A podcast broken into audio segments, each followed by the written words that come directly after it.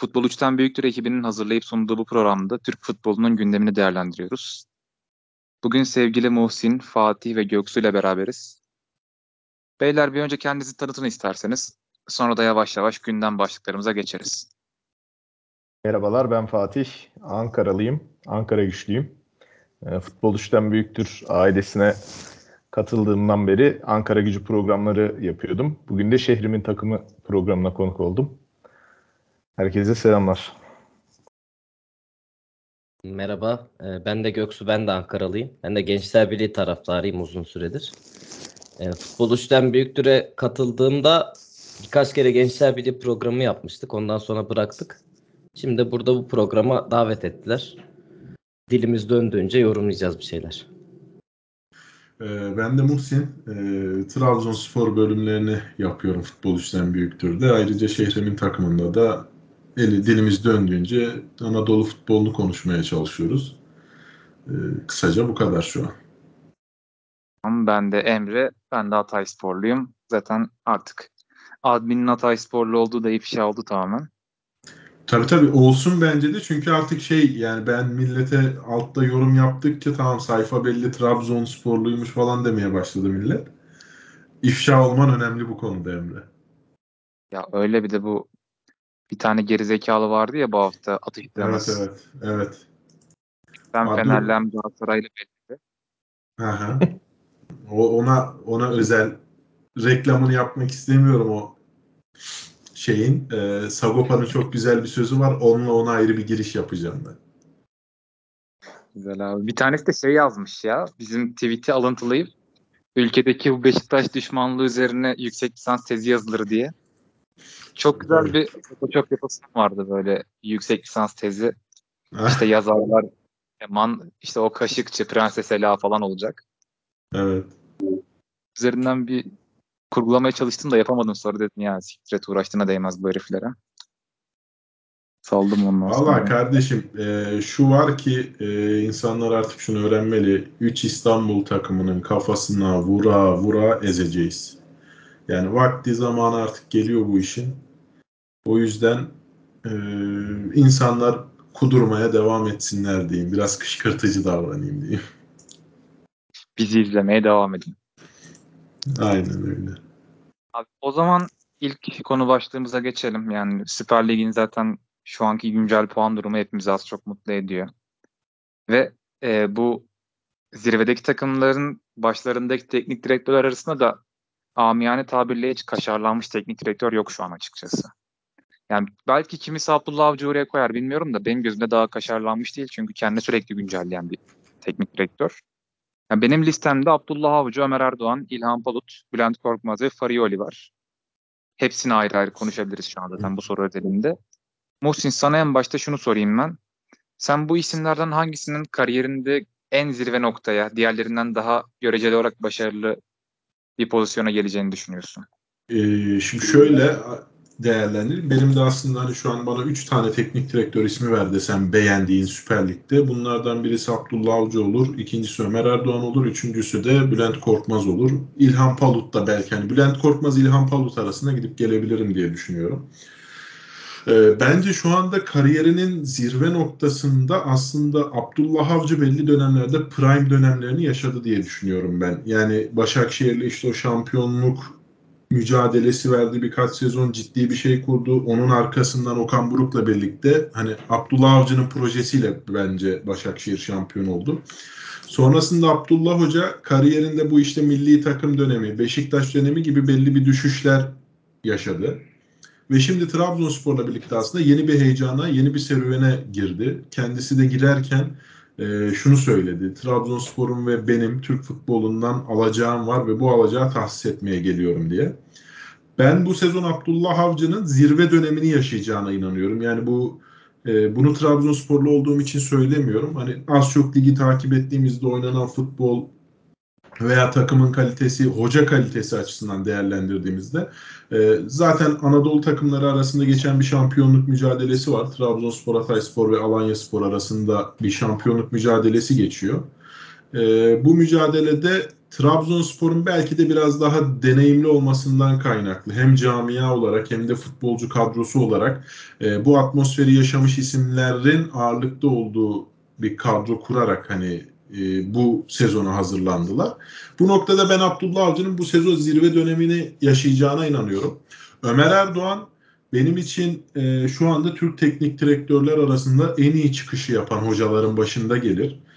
Ki ben daha Ömer Hoca'nın aslında böyle prime dönemini yaşayacak evreye yaklaşmadığını da düşünüyorum. Şu an çok başarılı gidiyor ama Ömer Hoca öyle bir noktada prime dönemini yaşayacak ki bence bu ligde hem şampiyonluk yaşayacak ve hem de sonrasında milli takıma giden yolu açacak kendisine. Hani inancım o yönde kendisine dair. Bunun dışında Bülent Korkmaz'ı da beğeniyorum. Hani bulunduğu dönemlerde belki belli başarılar yakalayamasa da en azından aldığı takımları Avrupa yapacak kadar bir evreye getirebiliyor. O özelliği var ama hani Bülent Hoca o zirveyi yakalar mı? Zannetmiyorum. Bu noktada hani benim için Türk futbolunun geleceği adına Ömer Erdoğan çok önemli bir yer alıyor. Yani Abdullah Avcı bu sezon prime dönemini yaşar, en zirveye ulaşır diye düşünüyorum. Özellikle şampiyonlukla birlikte yani yaşayacağı bir şampiyonluk olursa zirve noktası olur diye düşünüyorum. Ömer Hoca'nın da önümüzdeki 5-10 yıla damga vuracağına inanıyorum ben.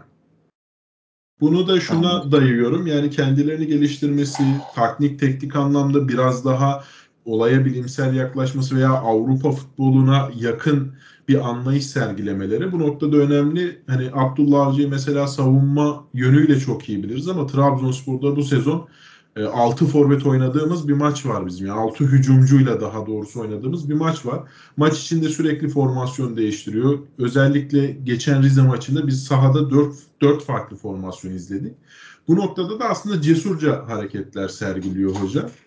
O yüzden hani iki teknik direktör benim için şu an Abdullah Avcı bence zirve noktasına yaklaşıyor. Ömer Erdoğan da önümüzdeki 5-10 yıla damga vurabileceğine inanıyorum ben. Benim Abdullah Avcı ile ilgili bir tereddütüm var sadece. O da genellikle oynattığı oyun veya daha doğrusu talep ettiği oyun diyeyim. Çok tecrübe gerektiren bir oyun ve yaptırdığı transferlerde az çok bunu görebiliyoruz aslında. Yani Perez olsun, Gervinho olsun, Hamşik olsun. Biraz daha böyle oyunu bilen futbolculara ihtiyaç duyuyor. Fakat bu futbolcuların da sakatlık vesaire sıkıntıları bir yandan da hani kariyerlerinin sonlarına yaklaşan futbolcular olması genellikle. Ya belki bilmiyorum Hamşik biraz daha oynar da.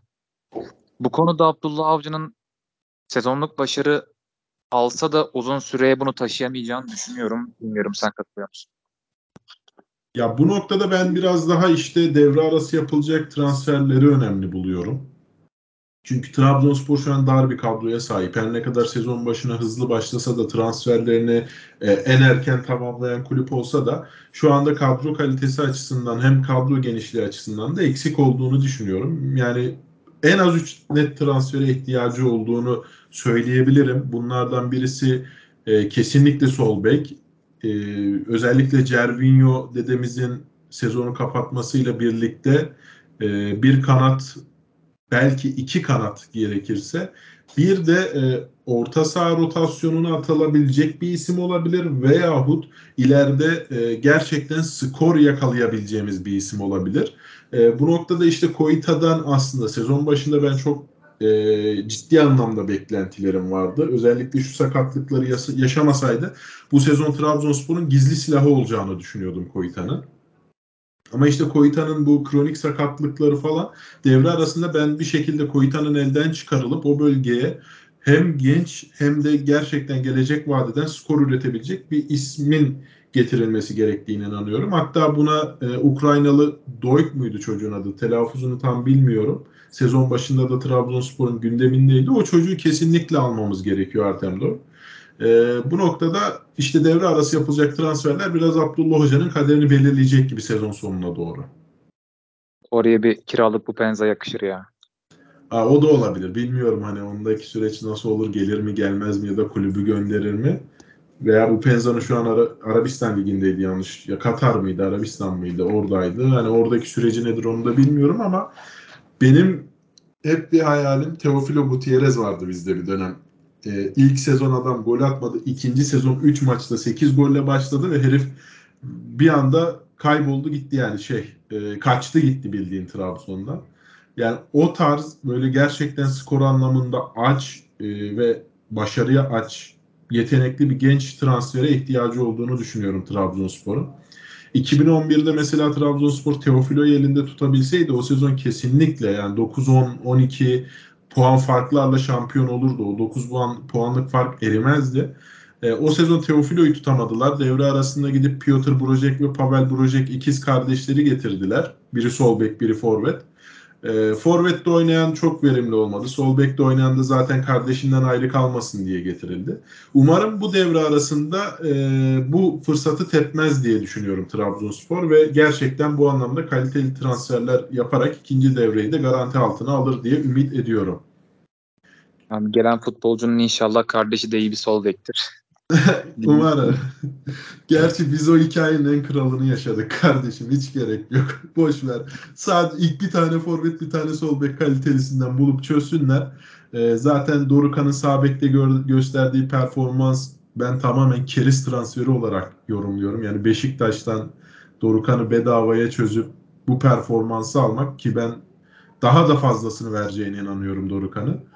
Sağ bek rotasyonunda 3 Türk kuralında sol beki Trabzonspor'un rahatlıkla kaliteli bir yabancıyla yedekleyebileceğine inanıyorum.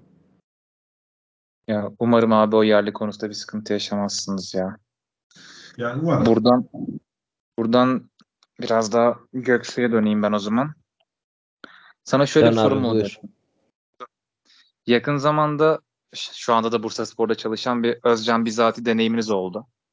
Hatta o dönemde Gençler Birliği'nin küme düşmesi artık kesin gözüyle bakılırken Özcan Hoca takıma çok büyük bir ümit verdi ve gerçekten son 2 haftaya kadar yarışın içindeydiniz yanlış hatırlamıyorsam.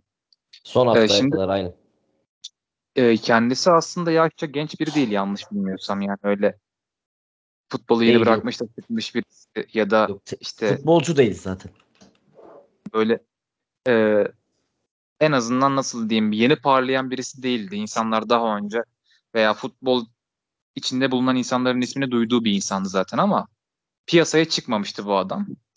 Şimdi gerçekten Gençler Birliği tarafında bu adam yani bu Özcan Bizati taraftarlarda ayrı bir iz bıraktı fakat devamda edilmedi. Sana ilk sorum bu adam bu zamana kadar neredeydi ve nasıl piyasaya çıkmadı? Çünkü buradan biz time varım yaparak diğer bazı teknik direktörlerin de aslında hak ettiği yerlere gelmediğini düşünebiliriz. Devamında da bu süreç sende neler hissettirdi? Özcan Hoca hakkındaki düşüncelerini de merak ediyorum. Ben şöyle başlayayım konuya. Özcan Hoca'nın bizdeki ilk deneyimi geçen yıl olmadı aslında. 2003 yılında biz UEFA Kupası'nda terör estirdiğimiz zamanlarda Özcan Hoca Ersun Yanal'ın yardımcı antrenörüydü. Yani ilk tanışmamız değildi onunla. Orada yardımcı antrenörlük yaptıktan sonra farklı takımlarda da yardımcı antrenörlük yapıp sonra teknik direktörlük yaptı kariyerinde. Ama Özcan Hoca'nın asıl olayı akademisyen olması. Yani ODTÜ'de bir spor bölümünde yani tam ismini bilmiyorum bölümün. Hoca kendisi akademisyen. Bolca makalesi olan bir akademisyen. Dünyaca tanınmış bir insan aslında kendisi ama akademik anlamda. Kondisyon konusunda çok iyi. Zaten kendi alanında sporcu sağlığı ve kondisyon diye hatırlıyorum. Yani onun asıl piyasaya çıkmama bugüne kadar parlamama sebebi şu olabilir. Özcan Hoca hep futbolu doğrularıyla yapmaya çalışan bir insan. Yani kendi sistemini oturtması gereken bir insan. Yani daha İngiliz ekolüne uygun bir insan diyeyim. Kendisi de bize geldiği zaman bunlardan bahsetmişti zaten. Yani ben bir sistemi baştan bozuk olan bir sistemi düzeltirim. Ondan sonra gerçekten o sistem çalışır şeklinde demeçleri vardı. Bizde parlaması biraz şans eseri oldu. Şöyle oldu. Fener maçında biz 20 yıldır mı ne yenemiyorduk Fenerbahçe'yi Kadıköy'de. Yani kontra atak futbolu oynadık. Kendi kalelerine gol attılar. Yendik. Bir hava yakaladık. Oradan yene yani saçma sapan sonuçlar da aldık. Yani Özcan Hoca'nın hata yaptığı için kaybettiğimiz puanlar da oldu. Ama son hafta Trabzonspor bizden intikamını alarak bizi 2-1 yendi ve küme düşürdü sağ olsunlar. Biz birkaç seneye biz de bunun intikamını alırız. Bunu şaka olarak söylüyorum. Kimse ciddiye almasın. Biz bu hikayenin kralını yaşadık. Rize'deki Aynen. Giresun ve Samsun ve Zonguldak. Aynen, siz bayağı krallarını yaşadınız. Ama bizimki gibisini yaşamamışsınızdır, o kesin. Doğru. Sizinle hikayemiz farklıydı. Alınacak bir intikamımız vardı falan diyormuş. Yok bak ben sizin yerinizde olsam vardı derdim. O ayrı konu. Onu sonra başka bir yayında konuşuruz. O çok uzun çünkü o konu. Evet. Ve çok eski bir konu. Özcan Hoca'nın gidişi de şöyle oldu. Bizim başkanımız, şimdiki başkanımız çok dobra bir insan. Yani yaşlı biraz. İlhan Cavcav'a benzetiyorum onun. Bu nasıl diyeyim? İnsan ilişkilerini diyeyim. Yani ağzına ne gelirse söylüyor yani. Hani ben bireysel olarak da tanıştım. Birkaç kere de sohbet etme şansım oldu şimdiki başkanla. Ya dümdüz söylüyor. Adam zaten mühendis. Gerçekçi bir insan. Yani şunu yaparsan böyle olur, bunu yaparsan böyle olur. Sen şöyle bir insansın diye herkesin yüzüne söyleyebilecek bir insan. Özcan Hoca'ya da biraz donuk olduğunu söylemiş. Özcan Hoca'nın heyecansız olduğunu söylemiş. Ben buna katılmıyorum.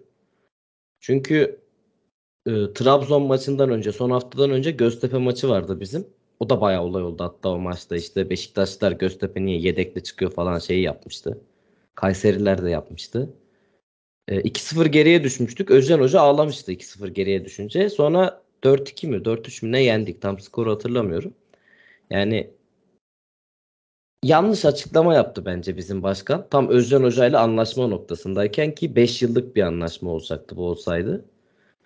Öyle bir açıklama olunca imza sürecindeyken, yani imzanın atılacağı gün Özcan Hoca işte bana böyle diyen biriyle ben çalışmam deyip imzalamadı. Biz de kaldık öyle yani. Herkes üzüldü. İçimizde kaldı o. Ama şey diyenler de oldu. Yani Özcan Hoca kalsa başarısız olurdu. İşte bunun içimizde böyle kalması, bu hayalin içimizde yaşaması daha iyi olur diyenler de oldu. Ama ben çok üzüldüm. Kalsın isterdim yani şahsen. Böyle Özcan Hoca. Yani çünkü Özcan Hoca'nın kalmayı çok istediğini ve tamamen yönetimsel kararlarla devam edilmediğini düşünmüştüm. Ama biraz daha Özcan Hoca'nın duruş gösterdiğini gördük burada. Benim de kendisine sevgim biraz daha arttı açıkçası. Ya onun ama çok detayı var aslında. Şimdi Özcan Hoca, bizim kulübün biraz iç işlerini de anlatmam gerekiyor size. Bizim yönetim değişti. Üzerine haberiniz vardır. Cavcav ailesinden kurtulduk. Ama şöyle olağanüstü kurulla değiştiği için şimdiki yönetim bir yıllık geldi. Yani bir yıllık bu sene değil de işte 2022 Haziran'da bir daha seçim olacak. Ama Özcan Hoca hem altyapının anahtarını isteyip hem 5 yıllık bir sözleşme isteyince bizim yönetimin kafasında da şu oldu. Şimdi biz gidip başka bir yönetim gelirse onun elini kolunu bağlamış mı oluruz? Yani böyle de bir soru işareti oldu ama bunlar aşılmıştı. En son işte bu heyecansızsın, donuksun olayının üstüne. Özcan Hoca bu arada Gençler Birliği taraftarı, bunu da söyleyeyim. Bursasporlu arkadaşlar varsa yani dinleyen bizi. Bizim maçlara da teknik direktör değilken geliyordu zaten. Biz görüyorduk onu. Öyle üzüldük yani. Çok karakterli, çok iyi bir insanı camiamızda tutamadık. Üzücü. Peki şu anda Metin Diyadin'den memnun musunuz?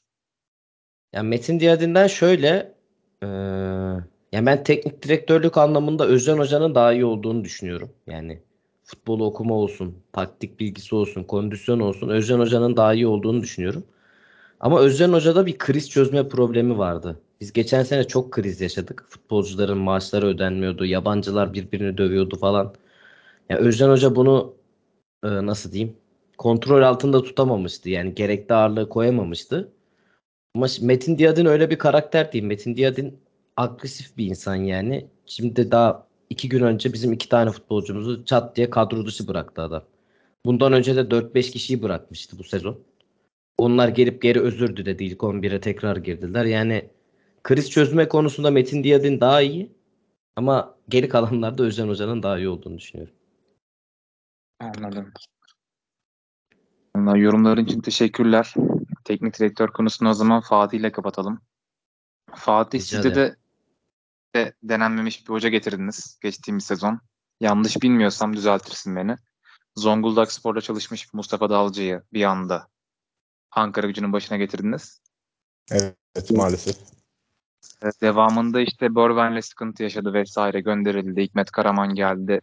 Son anda küme düştünüz. Sonra tekrardan Mustafa Dalcı geldi ve Çok büyük bir kriz çıktı. Yazın hatırlıyorum yani Twitter'da benim takip ettiğim Ankara güçlülerin çok büyük kısmının profil resminde Faruk Koca ve Mustafa Dalcı'nın üzerlerine çarpı çizilmiş bir resim vardı. Ama şu anda bakıyorum ligde fena olmayan bir konumda Mustafa Dalcı. Öncelikle Mustafa Dalcı yorumlarını, sonra da genel Ankara gücüyle ilgili bu sezon yorumlarını ve öngörülerini bekliyorum. Yani şöyle başlayalım. Aslında Mustafa Dalcı Ankara gücüne geldiğimde yardımcı hoca gibi düşünüldü. Daha sonra yardımcı hoca derken emanetçi hoca gibi, işte yeni bir hoca bulana kadar birkaç hafta idare etsin gibi getirildi ama başkanla bildiğimiz kadarıyla böyle hani ailecek görüşen, bir aile dostu olan bir hoca. Lisansı da yok, diploması da yok. Dolayısıyla maçlara aslında resmi olarak teknik direktörümüz olarak da çıkamıyor. Basın toplantılarına katılamıyor. Dolayısıyla hani kariyer olarak baktığımızda Ankara gücünde çalışabilecek bir hoca değil. Geçen sene de bunu gördük aslında. Geldi, birkaç maç takımı toparlar gibi oldu ama sonra üst üste mağlubiyetlerden sonra gönderilmek durumunda kaldı. Yine taraftar baskısıyla gönderildi aslında. Başkanın aklında göndermek yoktu. Ama büyük taraftar baskısıyla Hikmet Karaman göreve geldi. Hikmet Hoca da bayağı uğraşmasına rağmen bir şekilde son 4-5 haftada alamadığımız 3-4 puan yüzünden küme düştük. Mustafa Dalcı'nın bu sene tekrar göreve gelmesi tamamen yani gidişinde etkili olan taraftarın zıttına bir hareketti. O yüzden çok büyük bir tepki aldı. Yani denenmiş, kariyerinde bu kalibrede bir takımı çalıştıramayacak, diploması olmayan, lisansı olmayan bir hocanın tekrar takımın başına getirilmesi sırf başkanla ilişkisinden dolayı taraftarın büyük tepkisine neden oldu. Dolayısıyla sezona o şekilde çok gergin başladık. İlk iki maçta da hiç pozisyon bile bulamadık. 1-1 ve 0-0'lık iki beraberlikle başladık. Tuzla ve Kocaeli. Ama bize de bir kupa sonra verdiniz, onu da şey yaptım. Evet, TSE'de kupasında da kaybettik Gençler Birliği'ne penaltılarla. Yani hiç iyi başlamadı. Yine çok büyük tepkiler oldu. Ama sonrasında bir şekilde toparladı. Şu anda Ankara Gücü'nün ligde konumu iyi ama ben hani her ne kadar işte liderliğe giden veya işte ilk ikide giden takım eleştirilmez gibi düşünen bir taraftar kitlesi olsa da ben aslında Ankara Gücü'nün çoğu maçı, ortada olan maçı işte bir şekilde duran toplarla attığımız, kritik anlarda attığımız gollerle kazandığımızı düşünüyorum. Yani takımın oyunu birkaç maç haricinde çok iç açıcı değil. Bursaspor maçında iyi oynadı, Denizlispor maçında iyi oynadı Ankara Gücü. Net galibiyetler aldı ama onun dışındaki maçlarda çok da hani umut vaat eden bir oyun oynamıyor. Siz de çok güzel yendiniz. Yine lafını bölüyorum, kusura bakma ama bizim maçta da çok güzel oynadınız. Estağfurullah. Şöyle, aslında Gençler Birliği maçında güzel oynadık ama orada Gençler Birliği bir krizdeydi. Bir anda bir sürü işte Erdem Karagöl bağlantılı olan futbolcular kadro dışı bırakıldı. İdeal kadrosuyla çıkmadı Gençler Birliği. Zaten bir kaos vardı. Puana açtı. Biz de o sırada 1-2 üst üste galibiyetle geldiğimiz için form yakalamıştık. Yani Gençler Birliği maçı o yüzden piyango gibi o arayı iyi geçtik yani. Ama şu anda fikstürümüz zor. Eyüpspor'a yenildik zaten. Bu hafta Ümraniye ile oynayacağız. Çok çok zor bir maç. Bakalım ne yapacağız ama Mustafa Dalcı kesinlikle bana ve çoğu Ankaragücü taraftarına güven vermiyor. Bu kadar puan toplamasına rağmen, öyle söyleyeyim. Abi o zaman sana devamında iki sorum var. Hemen onları da sorayım. Birincisi, Mustafa Dalcı'nın yerine gelse iyi olur dediğim bir hoca var mı kafanda? Hem Ankara gücüyle uyumu hem de kadro profiliyle uyumlu olan. İkincisi de biz şu an hani daha çok Süper Lig'deki gelecek vadeden veya formda olan teknik direktörleri konuştuk. Birinci ligde ve altındaki liglerde aynı şekilde dikkat çeken teknik direktörler var mı? Mesela bir Serkan Özbalta vardı. Evet, kovuldu yakında. Ben de onu söyleyecektim. Yani çok Serkan Özbalta'dan başlayalım. Yani Serkan Özbalta Manisa Spor'la, Manisa FK'yla sezona başladığında şampiyonluk adayıydı o takım. Yani önemli de transferler yaptılar.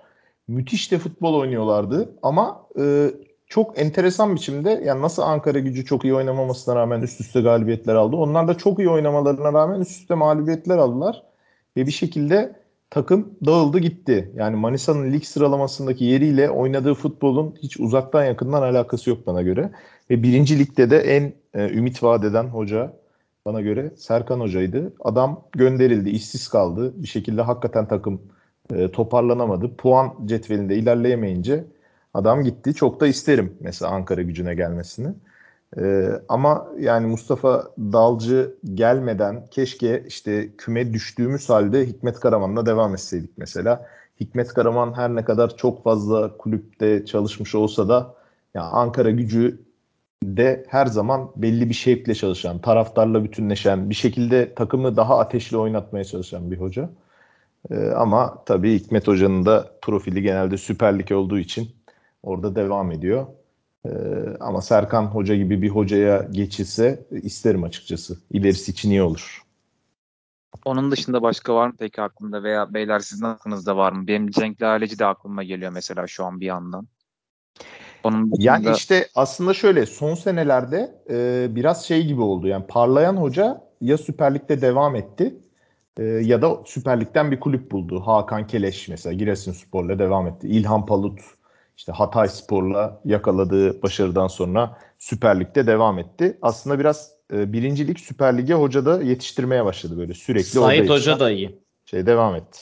Bilmiyorum ne düşünürsünüz ama benim bir Mustafa Reşit Akçay böyle hayranlığım da vardır. Reşit Akçay Ankara Gücü'nde çok olmadı yani ama tabii yıllarını vermiş futbola yani Reşit Akçay falan bunlar çok önemli isimler. Ona da geçmiş olsun dileklerimizi gönderelim. Evet. Doğru. Korona olduktan sonra toparlanamadı biraz. Kocaeli'nde de bana göre kadroya göre yeri iyi Kocaeli'nin şu anki kadro kalitesine göre birincilikte. Mustafa Hoca aslında tam bir altyapı hocası. Yani bizdeyken mesela 1461 ile yaptıklarını biz Trabzonspor'la yapamadık o sezon. Herif gitti Fenerbahçe'yi yendi, döndü Galatasaray'ı yendi, ardından Beşiktaş'ı yendi. Yani çok güzel bir sistem oturtmuştu ama tabii sonrasında gelişen olaylar. Trabzonspor'la da aslında Avrupa Ligi'nde çok da kötü bir performans sergilemedi o. Juventus'la karşılaştığımız, Napoli'yle karşılaştığımız ve kadro kalitesinin gerçekten çok kötü olduğu bir sezonda. Ama işte bazen o dönemi yakaladığı zaman bırakmamak gerekiyor. Sanırım Mustafa Hoca'nın da en güzel dönemi o bizim 1461 ile yaşadığı hikayeydi. Yani sonrası belki biraz daha oturmamış olabilir ama hani Konyaspor'la da gerçi bir Türkiye Kupası vardı diye hatırlıyorum. Yani hocalık enteresan bir şey. Mesela yani bazen bazı hocalar bazı yerde çok iyi olup daha sonra kariyerinde düşüşler yaşayabiliyor. Sonra tekrar iyi bir hava yakalıyor bir takımla devam edebiliyor. Bunun bir sürü örneği var. Örneğin mesela az önce Ömer Erdoğan dedik. Yani Ömer Hoca hocalığının başında ama çok iyi bir hava yakaladı Hatayspor'la. Bana göre yani hangi hoca gelirse gelsin Hatayspor'un başına yerli yabancı fark etmez. Bu kadroyla bu kadar başarılı olamaz. Çok zor bir şey. Ama Ömer Hoca müthiş yakaladı ama bir sonraki takımında bu kadar başarılı olabilecek mi emin değilim mesela. Yani bu zor bir şey. Bazı hoca konuda, bazen iyi bir uyum yakalayabiliyor. Ya bu konuda şöyle bir şey söylemek istiyorum Hatayspor özelinde. Biz önceki küme düştüğümüzde Hatayspor da alt ligdeydi. Biz ikinciydik, siz üçüncüydünüz değil mi? Doğru hatırlıyorum. Lig sonunda. Evet. Siz playoff'a kalmıştınız. Şimdi o sezon İlhan Palut vardı ve Hatayspor çok güzel bir hücum futbolu oynuyordu. O sezonu hatırlıyorum yani. Sezon başlarında biraz kötüydü. Ama sonradan açılıp çok güzel hücum futbolu oynuyorlardı. Bizi de yenmiştiniz hatta. Yanlış hatırlamıyorsam evet. Yani onun üstüne 2 sezon sonra Süper Lig'e çıktınız galiba ya da 1 sezon sonra çıktınız. Tam hatırlamıyorum. Yani biz evet Hatay'a zorladı çıkamadı. Aynen. En sonunda çıktı. Geçen sezon da iyiydi Hatay. Bence şöyle Ömer Hoca çok iyi yani ben de net ilk 3'üme koyarım onu. Ama yani mesela Rizespor'da başarılı olabilir miydi? Yani tabii bu kadar başarılı olamazdı. Ama mesela Rizespor'u 10. yapabilir miydi mesela? Şimdi bu da önemli bence. Ya ben yani yapabileceğini düşünüyorum ama şöyle daha doğrusu. Kadro profiliyle bağlantısından çok biraz daha yönetimle bağlantısı olduğunu düşünüyorum. İşte bu onu yani diyorum. Yönetimle kurduğu ilişki çok önemli aslında hocalar. Aynen. Yani kimi yönetim bir hocayı getiriyor. Ondan sonra bakıyorsun çok iyi anlaşıyormuş gibi gözüküyorlar. Sonra bir menajerle anlaşıyor. Olmadık futbolcuları hocaya kakalamaya çalışıyor. baskı altına alıyor. İşte bir şekilde hocanın ekibine karışıyor, taktiğine karışıyor. Kim yönetimse hocaya veriyor anahtarı. Hocam sen ne diyorsan biz senin arkandayız diyorlar. Öyle olunca daha ortaya başarı çıkıyor. Ama maalesef Türkiye'de genelde ikinci model var. Bir şekilde menajerlerle şununla bununla ilişki kuran başkanlar. Aynen öyle. Hocalara baskı kuruyorlar ve işte eyvallah demeyen hocalar gidiyor. Eyvallah diyenler bir müddet kalıyor. Onlar da başarısızsa gidiyor. Öyle eğreti bir sistem her takımda devam ediyor yani. Kesinlikle ya. Yani çok doğru söyledin. Özellikle o menajer konusu çoğu teknik direktör için bir tavan oluşturuyor yani. Normalde ben size bununla ilgili destan anlatırım var ya. Yani. Bir de şeyler var. Tersi örnek de verelim. Yeni de göreve başladı. Fuat Çapa mesela Samsun'da. Ben kesinlikle başarısız olacağını düşünüyorum. Bir de menajer bağlantısı olan hocalar var. Yani o da ayrı bir konu başlığı. Adam geliyor. Direkt kendi menajeri üzerinden belli futbolcuları var. Hangi kulübe giderse gitsin. Aynı isimleri dolandırıyor. İşte Bülent sana çok iyi bir tane söyleyeyim mi? Çok iyi tanırsınız. Fuat Çapa diyebiliriz. Yok yok bak daha iyisi var. Çok iyi tanırız Ankaralılar olarak. Hı-hı. Soyadı, evet soyadı hayvan diyecektim ben de Mustafa Kaplan. Mustafa Kaplan tabii çok güzel örnek mesela. Hep bu tarz böyle işlere girer. İşine odaklanacağına para pul işleriyle uğraşır. Adam bak ciddi anlamda GOAT adam. Greatest of all times yani gerçekten bu konuda. Çok güzel kulüpleri yok eder adam. Tek atar kulüplere. Doğru yani tam güzel bir örnek bu konuda. Maalesef böyle hocalar da var ama öbür taraftan bakıyorsun işte. İşini yapan, doğru düzgün çalışan Ömer Erdoğan'ı bugün herkes görüyor. Ama Ömer Erdoğan muhtemelen diğer bu tip ahlak dışı çalışan hocalara göre daha az kazanıyordur. Ama en azından işini yapıyor, alnının teriyle çalışıyor, takımını başarıya götürüyor. Ya, konuyu aslında şöyle biraz tartışmaya açabilirim ben. Ben bir teknik direktörün kulübün de izni ve idaresi dahilinde her şeyin şeffaf olması kaydıyla bir menajerle beraber çalışmasına çok karşı çıkmam. Bizdeki sorun zaten o şeffaflığın olmaması. Yani atıyorum geçtiğimiz sezonlarda bir Wolverhampton örneği vardı. Yani Nuno Espirito Santo şeyle beraber çalışıyordu. O ünlü menajer var ya adını unuttum şimdi. Portekizli. Tamamen o menajerin olmuştu. Jorge Mendes miydi? Mendes. Aynen evet o. Hani o tarz böyle fena olmayan örnekleri de belki görebiliriz. Atıyorum yurt dışından Aykut Kocaman'ın vardı Konyaspor'da. Bosna bağlantılı menajerlerle çalışıyordu. İşte Hadzi Ahmetoviçler olsun, Burabiyalar olsun bir sürü farklı boşnak topçu getiriyordu. İşte Bayiç aldı, sattı vesaire.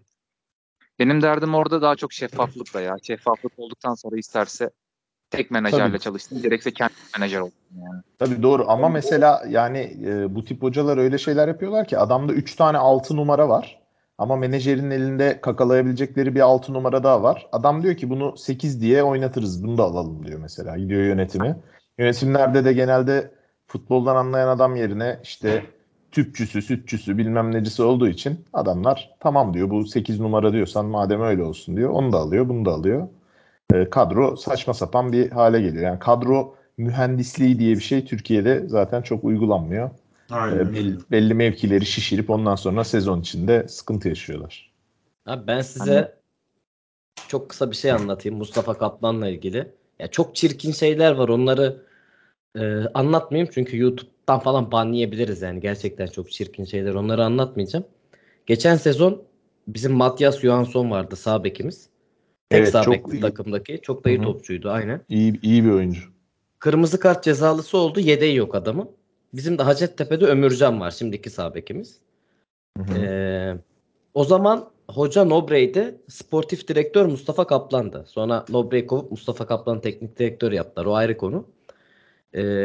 Mustafa Kaplan Ömürcan'ın bilerek şeye aldırtmıyordu. Hacettepe'den Gençler Birliği'ne geçirtmiyordu. Sebebi de şuydu. Ömürcan'ın menajeri Erdem Karagöl değildi.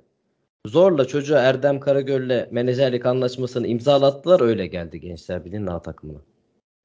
Bu kadar söyleyeyim yani. Yani çok benzer bir örnek vereyim mesela. Aynı menajer yine Erdem Karagöl.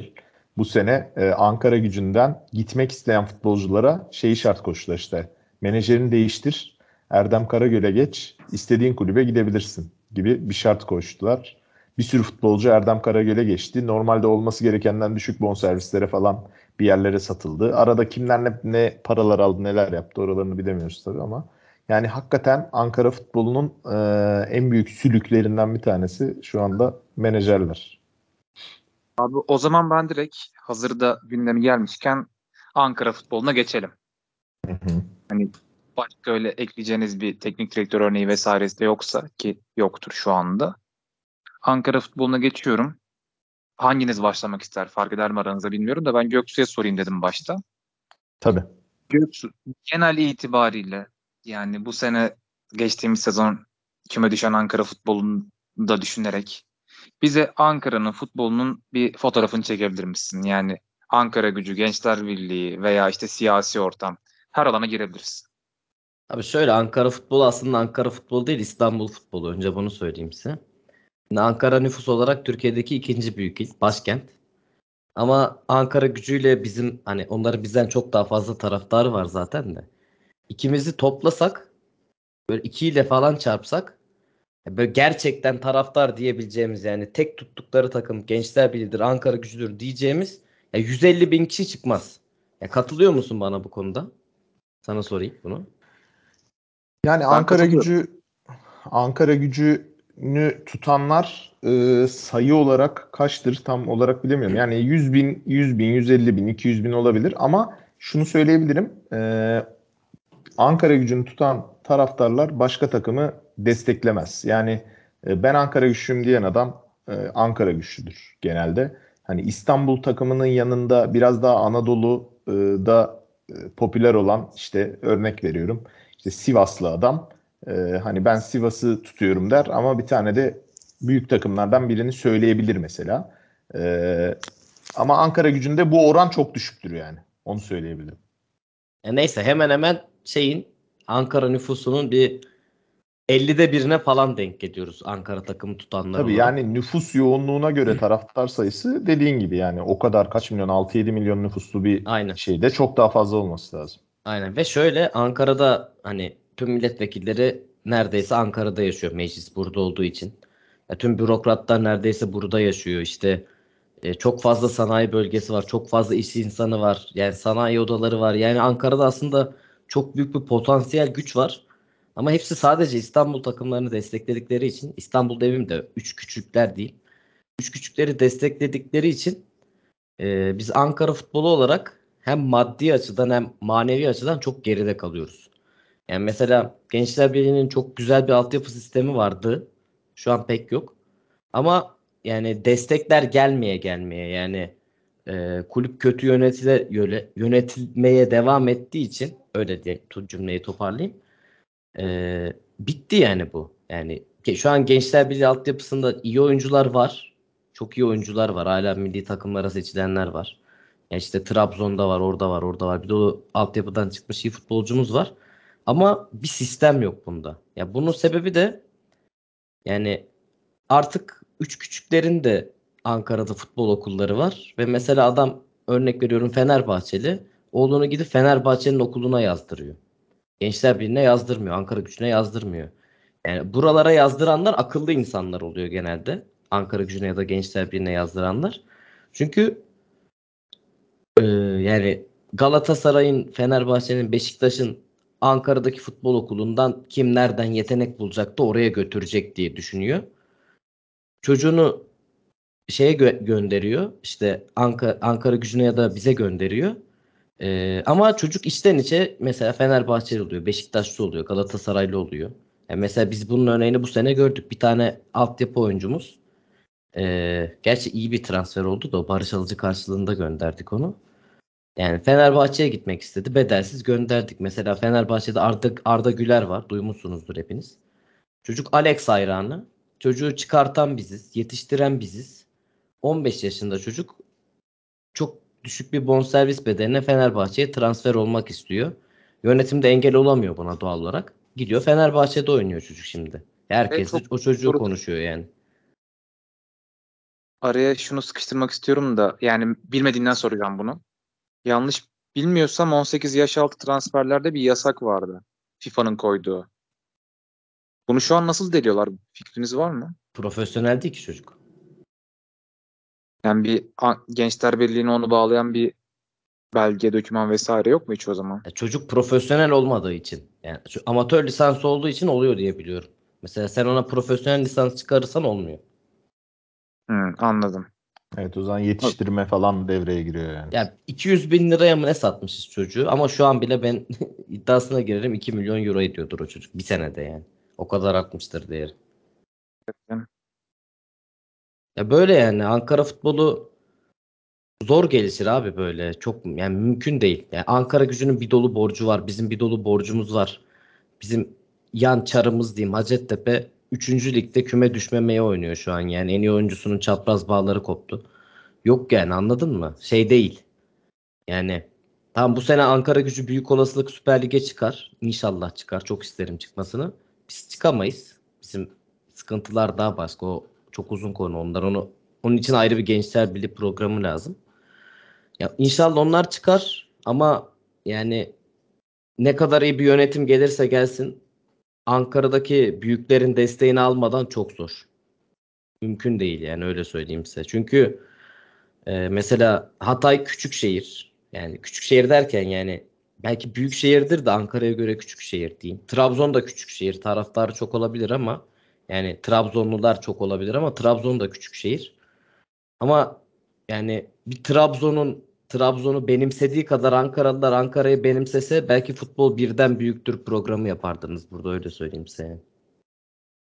O konuda katılıyorum sana ya. Yani Avrupa futbolunda başkenti bu kadar güçlü olan başka bir ülke benim aklıma gelmiyor şu an. Tabii dünyada tek başkentinden şampiyon çıkarmayan. Aslında var. 3 şampiyonluğumuz yani. Yok. 5 şampiyonluğumuz var. Bizim evet, şu 1959'dan önceki liglerde değil mi? Ankara Gücü'nün de var. Doğru. Ankara Gücü'nün var. Bizim var. Bir de Ankara Demirspor'un var. Onlar da Ankara Demirspor'un da var. Doğru.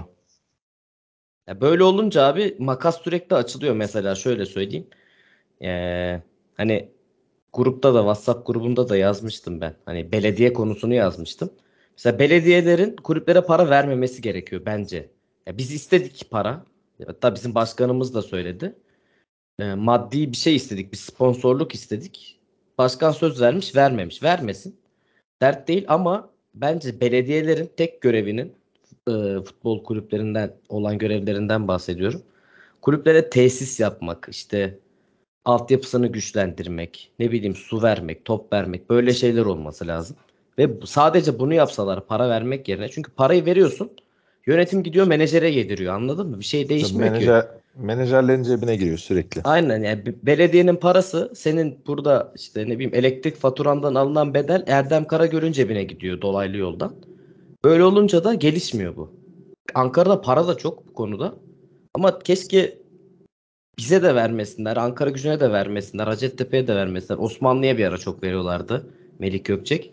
Ona da vermesinler. Bunun yerine tüm kulüplere tesis yapsınlar.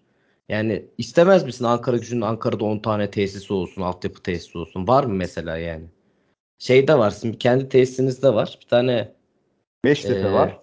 Tandoğan'da tesisiniz var. Tandoğan var. Hı-hı. Başka var mı büyük tesisiniz? Yok yani küçük futbol okulları var her semtte. Bizim Keçiören'de var bir tane futbol okulu onu biliyorum burada. Ya bizim de yok mesela. Bizim Etlik'te var bir tane büyük tesis. Onun dışında hep halı saha boyutunda. Yani aynen bizim de bütün yani. semtlerde halı sahalarda Ankara Gücü futbol okulları var. Aynen yani benim söyleyeceğim nokta koyayım çok uzattım. Ankara halkının desteği olmadan Ankaralı iş adamlarının, Ankaralı siyasilerin gerçi onlar desteklemese de olur onlar bokunda boğulsun da. Yani Ankara halkının ve Ankaralı iş insanlarının desteği olmadan Ankara futbolundan hiçbir yol olmaz abi. Ben size bunu söyleyeyim. Anladım. Abi çok güzel özetledin. Burada Fatih Hoca şöyle geçeceğim. Normalde farklı bir sorun vardı ama Göksu çok güzel pencere açtı orada bize. Yani Ankara nüfusuna göre şehrin takımın tutulma oranı en düşük illerden birisi. Ki bunda şeyin de rolü çok yüksek. Memurların yani dışarıdan gelen insan sayısının da çok fazla olmasının rolü yüksek. Yani Ankara'da gerçekten Ankaralı olan insan sayısı da yüzdeye vurduğumuzda epey düşüktür. Yok aslında çok biliyor musun? Öyle mi diyorsun? Yani... Yok çoktur. %20 vardır Ankara'da Ankaralı yani. %20 gerçi %20 olabilir ya. Sonuçta Sincan vesaire çok göç almıyor. Yok, Sincan'da azdır mesela. Şeylerde çok. Çevre ilçelerde siz bilmezsiniz onları, yabancı şehirden bahsedeyim. Gölbaşı, Bala, işte ne bileyim Güdül, Kızılcahamam. Haymana. Haymana aynen. Buralar ya direkt Ankara. Ankara'nın köyü zaten oralar. Bunlar direkt silme Ankara'da. Ve nüfusları da az değil yani, öyle söyleyeyim sana. Oralarında. Ya o zaman şöyle bağlayayım. Hani bu çevre ilçedeki insanları Ankara Gücü'ne ya da Gençler Birliği'ne bağlayacak bir çözüm var mı sizce? Çünkü ona ihtiyaç var o zaman. Yani öncelikle bir halk bazında, vatandaş bazında desteğe ihtiyacı var bu takımların ve Hatay'da mesela şu sorun var. Hani siz Hatay Spor diyorsunuz ama bu bildiğin Antakya Spor deyip Hatay Spor'a düşman olan İskenderun Sporlar çok fazla. İskenderunlular veya. Ankara'da sizce böyle bir sorun var mı veya varsa da bunun çözümü nasıl olur?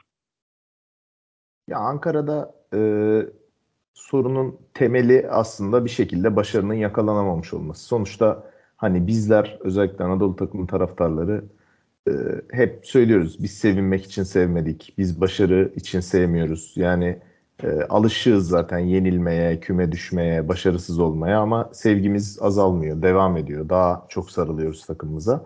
Ama popüler kültürü yakalamak istiyorsan, işte benim 1 milyon taraftarım olsun, 5 milyon olsun, 10 milyon olsun diyorsan bir başarı gerekiyor. Bana göre Trabzonspor mesela geçmişte bu kadar şampiyonlukları olmasa, Avrupa kupalarında oynamasa, efsane kadroları olmasa Trabzon'un da bu kadar desteği olmazdı Trabzon'da. Yani insanlar bir sene destek verir, 3 sene destek verir, 5 sene destek verir. Daha sonra yavaş yavaş onlar da diğer İstanbul takımlarına kayarlardı. Ama burada bir şekilde Ankara'da işte şeyin yakalanamaması, başarının yakalanamaması hem Ankara Gücü'nde hem Gençler Birliği'nde yıllarca sadece kemik bir taraftarın olmasını sağladı. Onun dışında seyirci çekemedi. Mesela Ankara Gücü'nün Ersun Yanal dönemi, hemen arkasından Gençler Birliği'nin Ersun Yanal döneminde Türkiye'nin odağındaydı yani. Ankara Gücü gol rekorları kırdı, Gençler Birliği Avrupa'da çok ilerledi. O zaman Gençler Birliği hayatında görmediği seyircileri görmüştü 19 Mayıs stadında. Full çekiyordu maçları. Ya, aynen. Yani bu tamamen başarıyla odaklı bir şey. Dolayısıyla hani ikinci faktör olarak da tabii şeyi sayabiliriz yani Göksu'nun söylediği de doğru. Ankara gerçekten çok büyük bir şehir yani kompakt değil. Şimdi Hatay dediğin zaman kompakt bir yer. İnsanlar birbirini tanıyor, nüfus daha az. İşte Hatay Spor deyince bu bir milli takım gibi oluyor. Bir Hataylı için milli takım gibi ama Ankara'da Ankaralı nüfusu görece daha az olduğu için Ankara Gücü veya Gençler Birliği'ni zaten adam diyor ki ben Ankaralı değilim. Çok da hani bir başarısı da yok. Dolayısıyla ona gönül verip peşinden koşmaya gerek yok diyor. Bizde ne oluyor? Babadan oğula geçiyor bu işler. Babadan oğula devam ediyor aslında yıllardır. Yok, ortada doğru düzgün bir başarı maalesef. Her iki takımda da yok. Dolayısıyla bu işin tek çözümü başarılı olmak. Başarılı olmak için de doğru yöneticiler, doğru hoca, doğru kadro gerekiyor. O da yıllardır bir şekilde denk gelmedi. Denk gelse de saman alevi gibi parladık, söndük yani her iki ekip için de söylüyorum. Onun dışında kalan işte takımlar Hacettepe, işte Ankara'spor, Keçiören Gücü takımlar var. Hacettepe hani Gençler Birliği'nin altyapısı gibi oraya yetiştiriyor. Ankara'spor tamamen Melih Gökçek tarafından kurulmuş hormonlu bir camia. Zaten taraftarı yok, desteği yok. Yani Osmanlı'ydı, Ankara'spor oldu işte. Yani onlardan çok bir şey olmadı. Keçiören Gücü bir semt takımı. Kendine göre iyi bir kadrosu vardı. O kadroyu da kaybetti, dağıttı. Süper Lig'e çıkamayınca. Onlardan da hani çok bir şey olmaz gibi. Ankara Gücü'yle Gençler Birliği ne zaman başarıyı yakalar, birkaç sene devam ettirir. O zaman mutlaka seyirci olarak da bir atılım yapacaktır. Ama yani hani Ankara güçlü olduğum için rahatlıkla söyleyebilirim ki 100 bin, 200 bin, 300 bin neyse bir şekilde bir taraftar kitlemiz var. Ama gerçekten kemik, müthiş destekler takımını. Milyonlarca taraftarı olan çoğu takıma da bedeldir. O yüzden Ankara Gücü taraftarı hiçbir yerde eksik kalmaz yani destekte. Bu şekilde görece daha az bir sayıyla da olsa en iyi şekilde desteklemeye çalışıyoruz takımımızı, öyle söyleyeyim. Ben burada çok güzel bir orta açtım bana. Size soru soracağım deyip duruyordum, hatırlıyor musunuz? Hı. Doğru anı bekliyordum. Çok güzel bir orta açtım. Şimdi hepinize soru. Hani bu üç küçük takımın çok taraftarı var ya. Evet. Ama içlerinde malı da var, akıllısı da var tabii yani. Gerçi mal daha çoktur büyük olasılık. Sosyal medyadan öyle görüyoruz da. Gerçi ülkede de mal daha çok şimdi. Onu da pek şey yapmayayım. O konulara girmeyelim. Size soru. Hepinize ayrı ayrı soruyorum. Ben istemezdim diye baştan söyleyeyim. Mesela Galatasaray'ın 30 milyon taraftarı var. İşte Ankaragücü'nün 30 milyon taraftarı olsun ister miydin? Ama aynı şekilde yani aynı profillerde gelecek. Yani malı da gelecek, işte salağı da gelecek, sosyal medyadan 3 yaşında bebesi de gelecek, 10 yaşında TikTokçusu da gelecek, anladın mı? Hepsi gelecek bunların. Yok yani ben çok net cevap vereyim. İstemezdim. Niye istemezdim? Bana göre böyle bir taraftarlık modeli yok zaten. Sen stadına gidemediğin, o takımın tesisine gidemediğin, futbolcularıyla aynı yerinde, aynı şehirde yemek yiyemediğin, havasını, suyunu, toprağını bilmediğin bir takımı zaten tutamazsın, tutmamalısın yani. İşin doğasına aykırı bence. Dolayısıyla bu sebeple ben böyle bir yapı hiç istemezdim. Kemik taraftar her zaman bana göre daha bu işin olması gerekeni. Ama model olarak da şey doğru bir model. Mesela yurt dışına gidiyoruz. Bakıyorsun Floransa'ya gidiyorsun mesela. Fiorentina'nın maçı oluyor. Bütün sokaktaki insanlar, ne kadar insan varsa maça gitsin gitmesin, alakası olsun olmasın, o gün mor formalarla geziyorlar mesela. Şehirde hakikaten o takımın bir havası oluyor. Bunu Ankara şehrinde böyle bir hava olsun çok isterdim. Zaman zaman oluyor. Ankaragücü bir şekilde hareketlendiğinde böyle bir maç günleri böyle bir havaya giriyor ama tabii belli yerler giriyor. Tüm şehir bir anda giremiyor böyle bir havaya. Böyle bir hava olsun isterdim ama kesinlikle farklı şehirlerden, Türkiye'nin dört bir yanından 30 milyon, 20 milyon taraftarımız böyle hormonlu, takımı tanımayan, bilmeyen, takip etmeyen, saçma sapan, ileri geri konuşan, cahil cahil konuşan insanların taraftarlığından bana göre hiçbir hayır gelmez. Böyle bir taraftarlık modeli de olmaz yani. Abi ben de şöyle cevap vereyim. Şehrin nüfusu da 30 milyon olmayacak değil mi? Şehir aynı kalıyor. Yok abi yok yani. İşte sadece Hatayspor'un 30 milyon taraftarı olacak, anladın mı? İstanbul'dan 5 milyon kişi tutacak mesela Hatayspor. Kesinlikle istemezdim. Ya bir kere şundan istemem. Şu anki çift takım tayfasından en çok çekenlerden birisiyiz en azından sosyal medya kısmında. Takım ne kadar iyi giderse gitsin, en ufak bir gol yediğimiz post olur, gol yediğimizi tweetlediğimiz bir tweet olur, işte bir transfer açıklaması olur. Salak salak konuşan, ezberden konuşan çok fazla insan oluyor. Ve bunlar bir yerden sonra camiayı da yönlendiriyor. Ben geçtiğimiz sezon 5 Aralık'ta Galatasaray'a 3-0 yenildik deplasmanda. O maçtan sonra Ömer Erdoğan istifa yazan çok fazla taraftar vardı. Yani şöyle çok fazla. 70 küsür cevap vardı. Tweet'in altında 40'a yakını Ömer Erdoğan istifa şeklindeydi. Hatta kaç ben de gördüm. Hataysporluydu peki onlar? İşte çok çok az bir kısmı Hataysporluydu. Ben hatta görsel atmıştım sadece. Yani hocayı kovmayın yazmıştım. Bir de Ümit Özat'ın sözü vardı ya, taraftar dinlerseniz taraftar da gidin size paket sigara alın da der yakın zamanda diye. Abi Ümit Özat demeyin ya vallahi, gidip bıçaklayasın neyse. Kötü abi. Ümit Özat konuşulmazsa olmaz. Bugün konuşulacak. Ülkedeki en mütevazı insanların üçüncüsü, ikincisi, birincisi abi Ümit Özat. Ayıp. Evet. Yani Emre bitirdikten Ümit sonra ben alayım istersen. Ümit Özat'ın özü kesinlikle istemezdim ben. Hı-hı. Felsefik lafları güzeldi Ümit Özat'ın ya. Şey vardı bir de.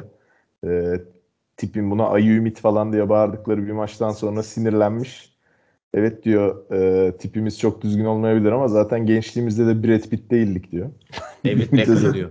David Beckham mı diyordu? Bu arada o ayı lafını da ben söylemiştim ona. Ayı Ümit diye çok yazıyorlar. Twitter'da falan da çok yazıyorlar. Valla Göksu'nun sorusuna cevap vermekle birlikte öncesinde hem bir sorum olacak hem de bu işte şehirdeki, özellikle Ankara'nın bence hani bürokrasi anlamında da en etkili şehri. Çünkü başkent orası, meclis orada, vekiller orada. Hani bu noktada Ankara'nın gerçekten hani bu kadar ligde etkisiz kalması, Ankara takımlarının hani çok gerçekten incelenmesi gereken bir konu. Özellikle ben hani şunu sormak istiyorum arkadaşlara. Ardından Göksu'nun sorusuna cevap vereyim. Mesela bizim Trabzon olarak belki de en büyük avantajımızın şehirde tek bir takımın olması. Tek bir takıma bağlılık duymak, zorunda kalmak diyeyim veya tek bir takımı destekleme seçeneğinin olması bu noktada etkili olduğunu düşünüyorum ben. Hani bunu da nasıl başarabilmişiz zamanında inan bilmiyorum. Hani bana sorsalar Trabzon'da nasıl farklı sesler çıkmamış, nasıl farklı kafalar hani çıkıp da biz de takım kuracağız dememiş, hayret ediyorum ki zaten aslında kuruluş süreci de gerçekten zor olmuştur Trabzonspor'un. 6 takım bir araya, 6-7 takım yanlış hatırlamıyorsam bir araya gelerek kurulmuştur. Hani bu noktada belki de Ankara'nın Türk futbolunda isim yapmış, böyle gerçekten Türk futboluna iz bırakmış iki tane büyük takımının olması bunda etkili olabilir mi? Hani farklı kafaların olması. Bunu merak ediyorum. İkinci olarak biz zaten Trabzonspor'u bir azınlığı temsil ettiği için seviyoruz. Bir dik hani duruş, bir baş kaldırış, o isyan kelimesinin futboldaki tanımı olduğu için seviyoruz. Bugün Trabzonspor'un 30 milyon 40 milyon taraftarı olsaydı İstanbul takımlarından bir farkı kalacağını ben zannetmiyorum. O yüzden her zaman Türk futbolunda azınlık olup çoğunluğu yenmek daha fazla zevk vermiştir. Bu yüzden hani azınlık olmak bizler için her zaman daha güzel. Size vermiştir abi tabii. Biz yenemedik. Yani bize veriyor kardeşim. Kısmetse bu sene de inşallah Anadolu'yu temsilen bu hazzı bir kez daha yaşayacağız. Umarım hani sizler de bir nebze olsun. Belki kendi camianızla olmasa da Trabzonspor'un Anadolu adına vuracağı bu darbede birer haz duyarsınız diye ümit ediyorum. Duyarız merak etmesin. Çok büyük haz duyacağım ben. Eyvallah. O yüzden hem merak ediyorum. Acaba iki tane büyük takımın olması, iki tane gerçekten Türk futbolunda tarih yazmış takımın olması bunda etkili olabilir mi? Hani bir bölünmüşlük söz konusu olabilir mi daha doğrusu? Ben kısaca cevaplayayım. Yani şöyle, aslında çok bölünmüş durumda değil. Yani Gençler Birliği'nin kendine ait, bana göre daha elit ama sayıları çok az bir taraftar kitlesi var. Ankaragücü'nün Gençler Birliği'ne göre çok fazla. Yani orana vurduğumuzda bayağı fazla. Dolayısıyla bölünmüş diyemeyiz. Aslında diğer problemler yüzünden işte başarı olmaması ve bir şekilde dışarıdan çok insan olması, yerlisinin diğer şehirlere göre daha az olması, başkent olması sebebiyle öyle bir sıkıntı var. Ama Ankaragücü ile Gençler Birliği hani birbirini bölüyor gibi bir durum Ankara'da söz konusu değil. Anladım.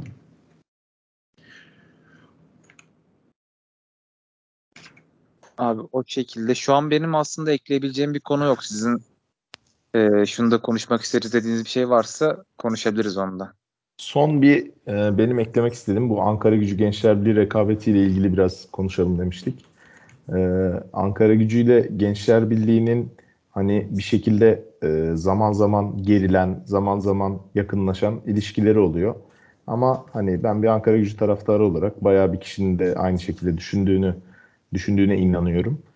Gençler Birliği ve Ankaragücü her zaman birbirine yardımcı olmalı, kol kola olmalı. Evet, ikisi karşı karşıya geldiğinde her iki tarafta da bir heyecan olur. Derbi heyecanı mutlaka olur ama yani Gençler Birliği'nin başarılı olmasını ben her zaman isterim. Küme düşmesine asla sevinmem. Sonuçta Ankara'nın, benim şehrimin bir takımı. Bunun da böyle olması lazım her iki taraf için de diye düşünüyorum.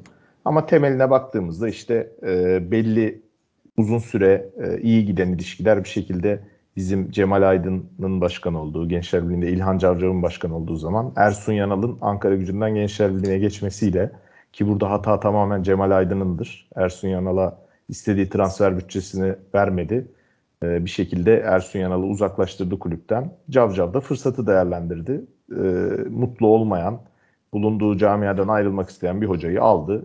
İstediği transferleri yaptı. Gençler Birliği'ni başarıya götürdü. Orada Cemal Aydın'ın laf cambazlığıyla hedef sattırıp taraftarları birbirine düşman etmesi neticesinde senelerce manasız bir düşmanlık gibi bir şey oldu. Daha sonra tekrar eski günlere döndük. Dolayısıyla her zaman da böyle devam etmesini dilerim ben bir Ankaragücü olarak.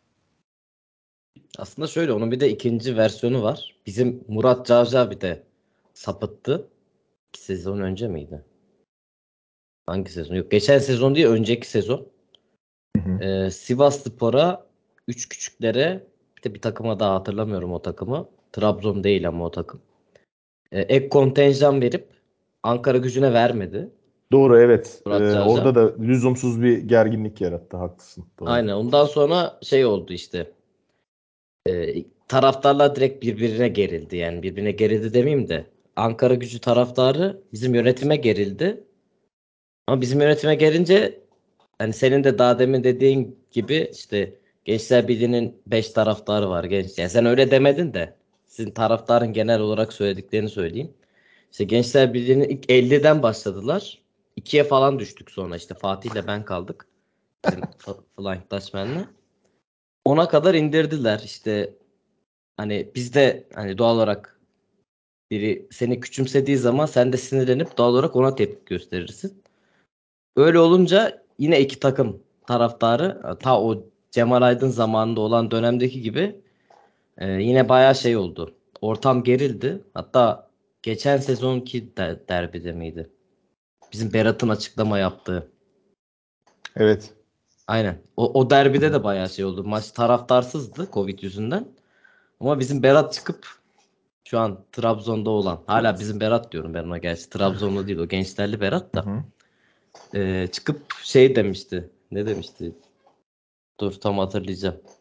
Fair play yoksunu Ankaragücü'ne karşı oynadık mı? Öyle saçma sapan bir açıklama yaptı. Saçma sapan bir şey söyledi, doğru. Yani o öyle bir açıklama da yapınca zaten önceki sezondan birbiriyle gergin olan taraftarlar sosyal medya üzerinden iyice birbirine girdi. Ya benim kişisel olarak yediğim linçin haddi hesabı yok bak. Yani anlatamam size bunu. Benim bir hesabım kapandı. Başka bir sebepten dolayı bizim Gençler Birliği'ni taklit edip troll haber paylaşıyordum. Hatta TRT Spor'u falan kandırdım bir iki kere. Onun yüzünden hesabım kapandı. O kapanan hesapta bir 1500'e yakın Ankaragücü engelliydi bir hesabımda. Hepsi şeyden. İşte DM'den işte adres ver geleceğim yazan. İşte ne bileyim ananı şöyle bacını şöyle yapayım diyen. Dümdüz söven. Hatta birkaç tanesini de çağırdım gelmediler, o ayrı konu. Neyse. Böyle olunca iki takım taraftar yine gerildi ama son maçta bir şey yoktu. Yani sizin bizi 2-0 ezerek yendiğiniz maçta bir şey yoktu. Bir tek şey oldu. Sizin admin Twitter hesabının admini şey maçtan sonra şey paylaşımı yaptı. Neydi? Işıklar, o gece ışıklar hiç sönmedi. Abi ben ona çok sinirlendim. Sebebini de söyleyeyim. O gün 12 Eylül'dü. Darbe günü. Darbenin yıl dönümü. 12 Eylül darbesini. O yüzden öyle bir şey yaptılar zaten yani. Ama abi yapılır mı darbe? Güzellemesi gibi geldi o yani, anladın mı? Biz ona nasıl sövdük anlatamam sana. Yani Ankaragücü'ne değil de admine sövdük. Yanlış anladın mı? Ya orada işte darbe edilmiş bir lafı bir şekilde espri olarak kullanıp şey yaptı da. Ama şöyle yani diğer verdiğim örneklerde de işte hani Murat Cavcav'ın seyirci kapasitesini artırmaması, daha sonra Berat'ın yaptığı açıklama falan. Oralarda sosyal medyada ne kadar gerginlik olsa da o Ersun Yanal dönemindeki gibi çok uzun süreli ve böyle nefret içecek şekilde olan saman alevi gibi işte bir gece iki gece tartışıp ondan sonra. O da şeyle bitti zaten. Ne döndü? O gerginlik. Sizin çok kötü Melih Gökçe'nin sizi batırdığı dönemde İlhan Cavcav bayağı yardım etti Ankaragücü'ne ki çok iyi yaptı bence. 9 yani... Mayıs'ın bütün şeyin İlhan Cavcav karşıladı. Normalde %50 olmasına elektrik gideri, güvenlikçisi bilmem nesi. İlhan Cavcav onlar da hep Ankaragücü'ne yardım etti. O zaman düzeldi aramız zaten. Ki ben kişisel olarak söyleyeyim, bu son gerginliğe kadar ben Gençler Birliği maçlarına Gençler Birliği forması Ankaragücü atkısıyla gidiyordum. Hatta bana bayağı laf eden oluyordu. İşte şey görüntüyü bozuyorsun. Yani herkes kırmızı, sen açıyorsun sarı lacivert. Görüntüyü bozuyorsun diye bayağı laf eden olmuştu. Ya ondan sonra o atkıyı ben Gençler Birliği atkılarını da bende 40 tane falan vardı. Böyle sokakta evsiz falan olur ya böyle üşürür atkını ister. Ankaragücü atkısını iyilik olsun diye bir adama verdim. Yani zaten takmazdım o yediğim linçlerden sonra, dedim birinin işine yarasın. Atkı da güzeldi. Sizin hangi atkıydı? Düz Ankaragücü atkısı var ya sizin, çok güzel bir tane, biliyor musun onu? Evet, evet. O atkıdan da çok güzel atkıydı. Keşke aramız bozulmasaydı da o atkı bende kalsaydı isterdim yani. Ama şu an bir sıkıntımız yok yani Ankaragücü'yle. Gençler Birliği'nin küme düşme maçları oynadığı zaman tabii en az 3-4 bin kişi geldi. Yani. Aynen doğru diyorsun. Hep gençlere destek vermek için. Ben de şey maçlarına çok gittik bizim gençlerle tayfa. Siz 2. ligdeyken Pasolik de yoktu o zaman ikincilikte. Şimdi var mı hala bilmiyorum evet, gerçi de. Kırmızı grup beyaz grup saçmalığındayken. Aynen o zamanlardayken Pazar Spor maçına bile geldim. Hatta efsanesin Konya Spor maçı vardır, hatırlarsın belki. Konya Spor taraftarının tüm stadın sahaya girdiği. Çatıya doğru kaçtı. Aynen o maç. Ben o maça falan da geldim. Yani iki takım taraftarı da aslında birbirini çok destekler. Yani her ne kadar sosyal medyadan şey yapsa da birbirlerine saldırsalar da son birkaç aydır bir şey olmadı da işte son dönemde diyeyim yani. İki takım taraftarı da genel olarak birbirini sever.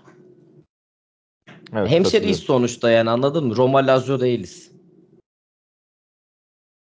Aynen yani bir şeyde kazandıracağını düşünmüyorum yani. Diyelim hadi hep beraber Gençler Birliği'ne düşman olalım. Gençler Birliği düşsün, 2. lige düşsün, 3. lige düşsün. Benim bundan ne kazancım olacak? Ben hiç bir mantıklı bir şey görmüyorum açıkçası. Dolayısıyla her zaman gençlerin de başarılı olmasını isterim. Aynen ben de. Bu arada şeye de cevap vereyim. Muhsin'in sorduğu soruya. Hani iki takım arasında bölündüğü şey var ya. Evet. O soru. En baştan yani ta böyle 1900'lü yılların başlarından bir ayrı bir takım olmasaydı yani belki bir şampiyonluğumuz olurdu yani. Anladın mı? Maksimum bir ama. Öyle söyleyeyim sana. O da Ersun Anladım. Yanal'la olurdu yani. Anladım. Ya çünkü nasıl ifade edeyim onu bilmiyorum ama artık bazı şeyler bu ligde kabak tadı vermeye başladı. Yani birilerinin zoruyla işte belli bir kesim mutlu edilecek diye bu ligde haksız yere bazı kazanımlar elde etmemeli bazı takımlar diye düşünüyorum. Bu yüzden de bizlerin yani bizim tuttuğumuz takımların, Anadolu takımlarının bir an önce ayağa kalkması gerektiğini düşünüyorum ki özellikle camiama bu konuda çok fazla kızıyorum. Yani 2011'de özellikle sen Trabzonspor'un varlığını kanıtlamışken, var olma amacını ortaya çıkarmışken ve kabul edilir edilmez sonuçta bu o dönemde bir şeyler yaşandı ve bir şeylerin üstü örtüldü benim nazarımda. Yani Türk futbolunda bir şeylerin kirli olduğunu ispatlamışken daha farklı hareket edip Anadolu takımlarının çok fazla farklı bir seviyeye gelmesine vesile olabilirdin. Hani bu noktada belki camiamı eleştirebilirim. Ama ümit ediyorum ki zaman artık bizim istediğimiz şekilde akmaya başladığına inanıyorum. Yani Anadolu takımlarının biraz daha güçlendiği, biraz daha artık hakkının az yendiği bir süreç yaşadığımızı düşünüyorum. Ya umarım daha güzel günlerde, daha güzel şeylerle karşılaşırız diye ümit ediyorum ben. Umarım. İnşallah güzel olur. İnşallah. Emre. Peki bu bağlamda madem Emre gelene kadar şeyi sorayım size. Hafta sonu Trabzonspor Beşiktaş maçına dair ne düşünüyorsunuz? Ne olur? 0. 0 mu diyorsun? Ben direkt 0 diyorum. Siz 1-0 öne geçersiniz. Saçma sapan bir penaltı olur. 1-1 olur biter maç. Ben de şöyle söyleyeyim. Her zamanki gibi Türk futbolunu dizayn edenler bu maça müdahale eder. Allem olur, kallem olur. Hakem var. Bir şeyler devreye girer ve Beşiktaş'a bu maçı kazandırırlar diyorum. Beşiktaş kazanamazlar. Normalde kazandırırlar. Benim de beklentim tam olarak bu. Hani bazen diyorlar ya sahada hakemi de yeneceksin gerekirse. Ya bizim gerçekten bazı maçlarımız var. Bildiğin hakemi de yendiğimiz karşılaşmalar. Yani Trabzonspor, hani sadece bu Trabzonspor özelinde değil aslında. Takımlarımız istediği zaman bunu gerçekten başarabiliyorlar. Yani sahaya öyle bir karakter koyuyorlar ki karşındaki hakem bunu ne kadar değiştirmeye çalışsa da hani senin koyduğun karakter buna müsaade etmiyor bir şekilde. Benim beklentim Trabzonspor'un o cumartesi günü maça bir karakter koyması. Kazansa da kaybetse de en azından kendine, Anadolu'ya yakışır bir duruş sergilemesi diye beklentim bu şekilde. Diyelim, isterseniz burada noktalandıralım. Bir sonraki yayında tekrar değerlendirmelerimizi yaparız deyip bizi dinleyen herkese teşekkür eder. Son sözleriniz varsa... Bir dakika. Bir şeye bakacağım da. Oy. Bir Google'a Beşiktaş yazar mısınız? Sporting Lisbon'u ilk yarıda üçlemiş değil mi? Üçlemiş. Yani bizim zamanında Lisbon'da 3 tane attığımız Sporting Lisbon 3-0 yeniyor yine Beşiktaş'ı. Evet. Yani ya işte... ben yani günahım kadar sevmediğim İstanbul takımları da olsa yani o kadar transfer yapıyorsun, dünyanın parasını harcıyorsun, Türkiye'yi temsil ederek yurt dışına gidiyorsun. Yani bu sene Beşiktaş perişan oldu yani Şampiyonlar Ligi'nde. Hiç hani bazen gülüyoruz, şey yapıyoruz ama bu kadar da ezilmemeleri lazım. Özellikle son senelerde Avrupa'da çok kötü bir görüntü çiziyoruz yani. Bakalım nereye gidecek bu iş böyle de. Ben şuna inanıyorum. Türk futbolunun gelişmesi için bunların bayağı bir rezil olması lazım. Hani bu bir şey değil. Yani illa ki Türkiye'de her şey unutulur ama bugün Avrupa'da 8-0'lık hezimet hiçbir zaman unutulmaz yani. Abi adamlarda öyle bir şans var ki her torbadan en kolay rakibi çekiyorlar neredeyse. Bir ayak evet. Zor şu grupta ya. Evet, çekseydi yani, Manchester City'ye eğlenirdik biz de yani burada. Şu grupta bu hallere düşmeleri çok kötü. Bir de yani kadroları yan yana bak şöyle. Sporting Lisbon ilk yarıda 45 dakikada Beşiktaş'a 3 tane atacak bir kadrosu var mı yani Allah aşkına? Nasıl bu kadar ezilebiliyorsun? Şey yapabiliyorsun. Çok ilginç. Yani işte bunlar hep şeyden. Yani Türkiye'de oynadıkları ortamla yurt dışı çok farklı. Adam aynen. Burada hemen azıcık omuz omuza mücadelede atıyor kendini yatıyor. Bir duran top kazanıyor. Hakem takdir haklarını kullanıyor. Ondan aynen. Sonra bir şekilde maçlarını kazanıyorlar ama oraya gittiği zaman gerçek dünyaya girince görüyor işte.